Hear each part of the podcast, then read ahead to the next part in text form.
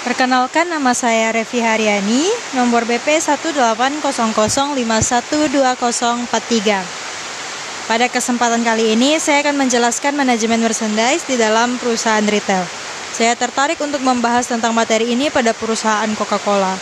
Saya akan menjelaskan sedikit tentang materi pertemuan kali ini. Manajemen merchandise adalah Proses di mana Perito mencoba untuk menawarkan barang dagangan atau merchandise dengan jumlah yang tepat pada waktu dan tempat yang tepat pula kepada pelanggannya untuk memenuhi tujuan keuangan perusahaan. Selanjutnya melakukan forecasting yaitu yang pertama memahami siklus hidup produk yang kedua, mengumpulkan data penjualan produk dan perbandingan produk. Yang ketiga, menggunakan teknik statistik untuk memproyeksikan penjualan. Yang keempat, bekerja sama dengan vendor atau manufaktur untuk koordinasi produksi dan pengiriman barang dagangan atau CPFR, Collaborative Planning, Forecasting, and Replenishment. Coca-Cola adalah minuman ringan berkarbonisasi yang dijual di toko, restoran, dan mesin penjual di lebih dari 200 negara. Minuman ini diproduksi oleh The Coca-Cola Company asal Atlanta, Georgia, dan sering disebut Coke. Awalnya dibuat sebagai obat paten saat ditemukan pada akhir abad ke-19 oleh John Pemberton. Coca-Cola akhirnya dibeli oleh pebisnis asal Greek Scandal yang taktik pemasarannya berhasil membuat Coke mendominasi pasar minuman ringan dunia sepanjang abad ke-20. Perusahaan ini memproduksi konsentrat yang kemudian dijual ke pabrik Coca-Cola berlisensi di seluruh dunia pabrik botol yang memegang kontrak eksklusif dengan perusahaan ini memproduksi produk akhir dalam bentuk kaleng dan botol dari konsentrat tersebut dicampur dengan air yang telah disaring dan pemanis.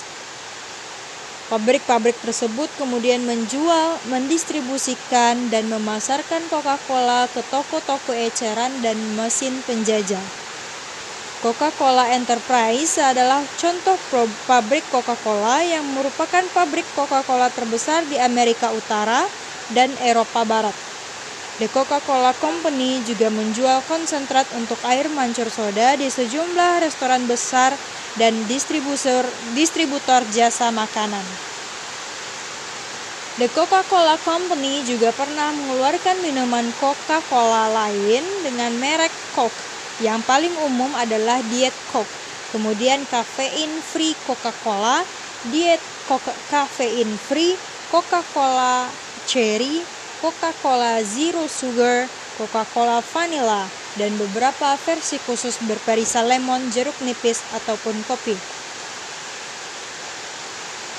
Pemeliharaan yang dilakukan oleh PT Coca-Cola terhadap aset merchandising mencakup banyak hal, semua aktivitas pemeliharaan dicatat atau diawasi oleh bagian bisnis dari pabrik di negara masing-masing, terutama bagian administrator yang melakukan pencatatan aktivitas pemeliharaan setiap harinya. Pencatatan aktivitas ini menggunakan program tersendiri yaitu Basic EC atau Equipment Control. Sebelum diupdate melalui Basic EC dilakukan kegiatan physical count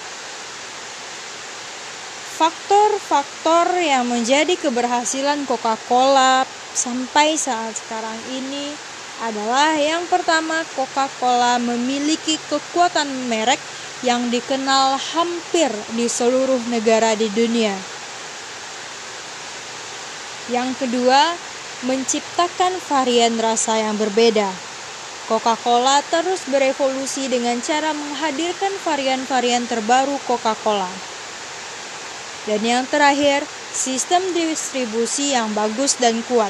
Dalam mencapai tujuannya, Coca-Cola menciptakan banyak taktik pemasaran untuk mendapatkan pelanggan baru. Hanya itu yang dapat saya sampaikan. Terima kasih atas perhatiannya. Banyak maaf. Assalamualaikum warahmatullahi wabarakatuh.